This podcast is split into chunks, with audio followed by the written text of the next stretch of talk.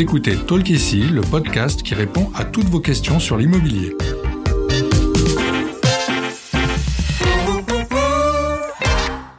Je suis Audrey, content manager chez Bien Ici, et je suis accompagnée aujourd'hui par Sacha, chef de projet marketing. Bonjour Sacha. Bonjour Audrey. Trouver une location s'apparente parfois à un parcours du combattant en raison du poids du loyer par rapport à ses revenus.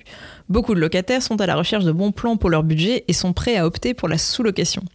Peux-tu nous rappeler ce qu'est la sous-location et pourquoi elle est si tentante? Oui, alors il ne faut pas confondre la sous-location avec la colocation. Dans une colocation, tous les locataires sont liés de manière égale au bailleur. Hmm. Dans la sous-location, le sous-locataire est lié au locataire, qui est le seul lié au bailleur. D'accord.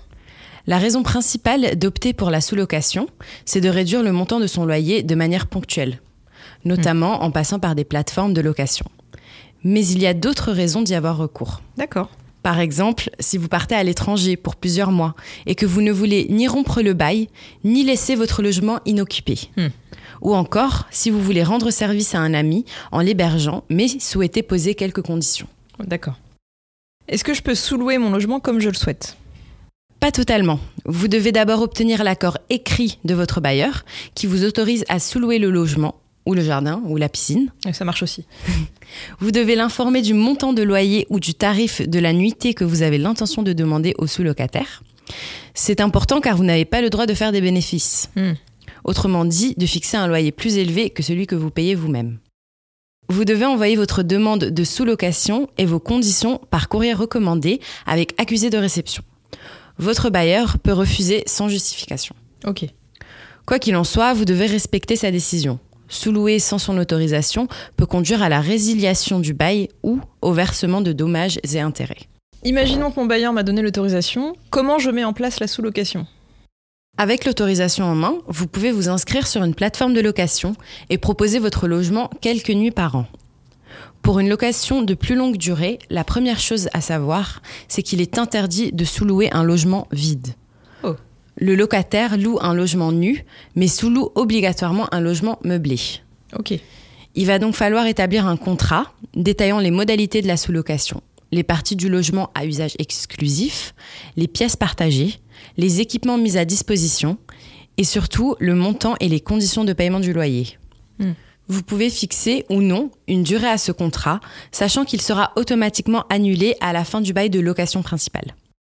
Le locataire doit également fournir au sous-locataire l'accord écrit du bailleur et la copie du bail en cours. C'est préférable de réaliser un état des lieux au début et à la fin de la sous-location.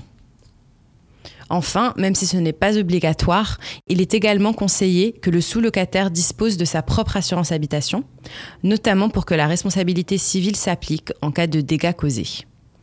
Il ne faut pas oublier que le sous-locataire n'est pas lié au bailleur et que le locataire ne pourra pas reporter la faute sur lui en cas de problème. Est-ce qu'il y a d'autres points de vigilance à connaître sur la sous-location? Alors, deux dernières informations intéressantes. La première, le locataire doit déclarer les revenus issus de la sous-location dans sa déclaration d'impôt. Ok.